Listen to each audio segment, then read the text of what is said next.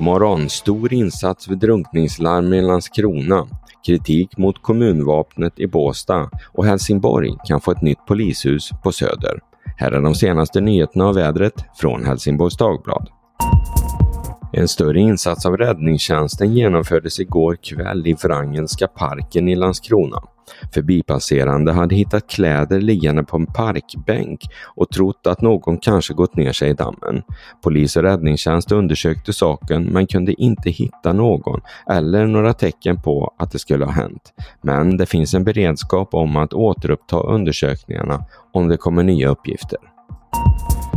När Båstad kommun nyligen gjorde om sitt kommunvapen bytte det bland annat färg från rött till blått. En svensk flagga som satt på det skepp som ingår i kommunvapnet gjordes också mindre.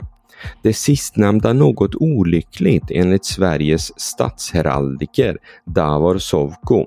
Enligt honom finns det relativt många skepp i olika vapensköldar runt om i landet, men det som skiljer ut Båstads är just flaggan. Att minska storleken på den är därför inte så lyckat. Att på det här sättet modernisera vapen utan eftertanke riskerar att skada den rika historiska skatt som våra urgamla vapen utgör, menar han. Poliserna i Helsingborg blir allt fler, nu så många att polishuset börjar bli för litet. Ett sätt att lösa det är att skaffa ytterligare ett polishus och så kan det kanske bli i Helsingborg. Polisen utreder nu möjligheten att öppna ett nytt på Söder eller i Söder för att kunna fördela resurserna. Flera fastighetsägare har redan hört av sig till polisen och erbjudit lokaler, men inget är ännu bestämt.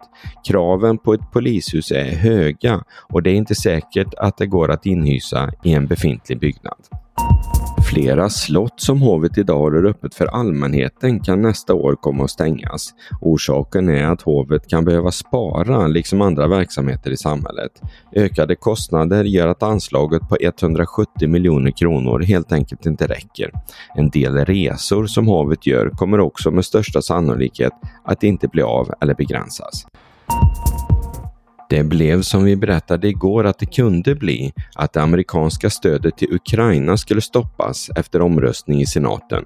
Republikanerna blockerade stödet som är på motsvarande 1100 miljarder svenska kronor till Ukraina för att de vill att det ska satsas mer på gränsövervakningen mot Mexiko.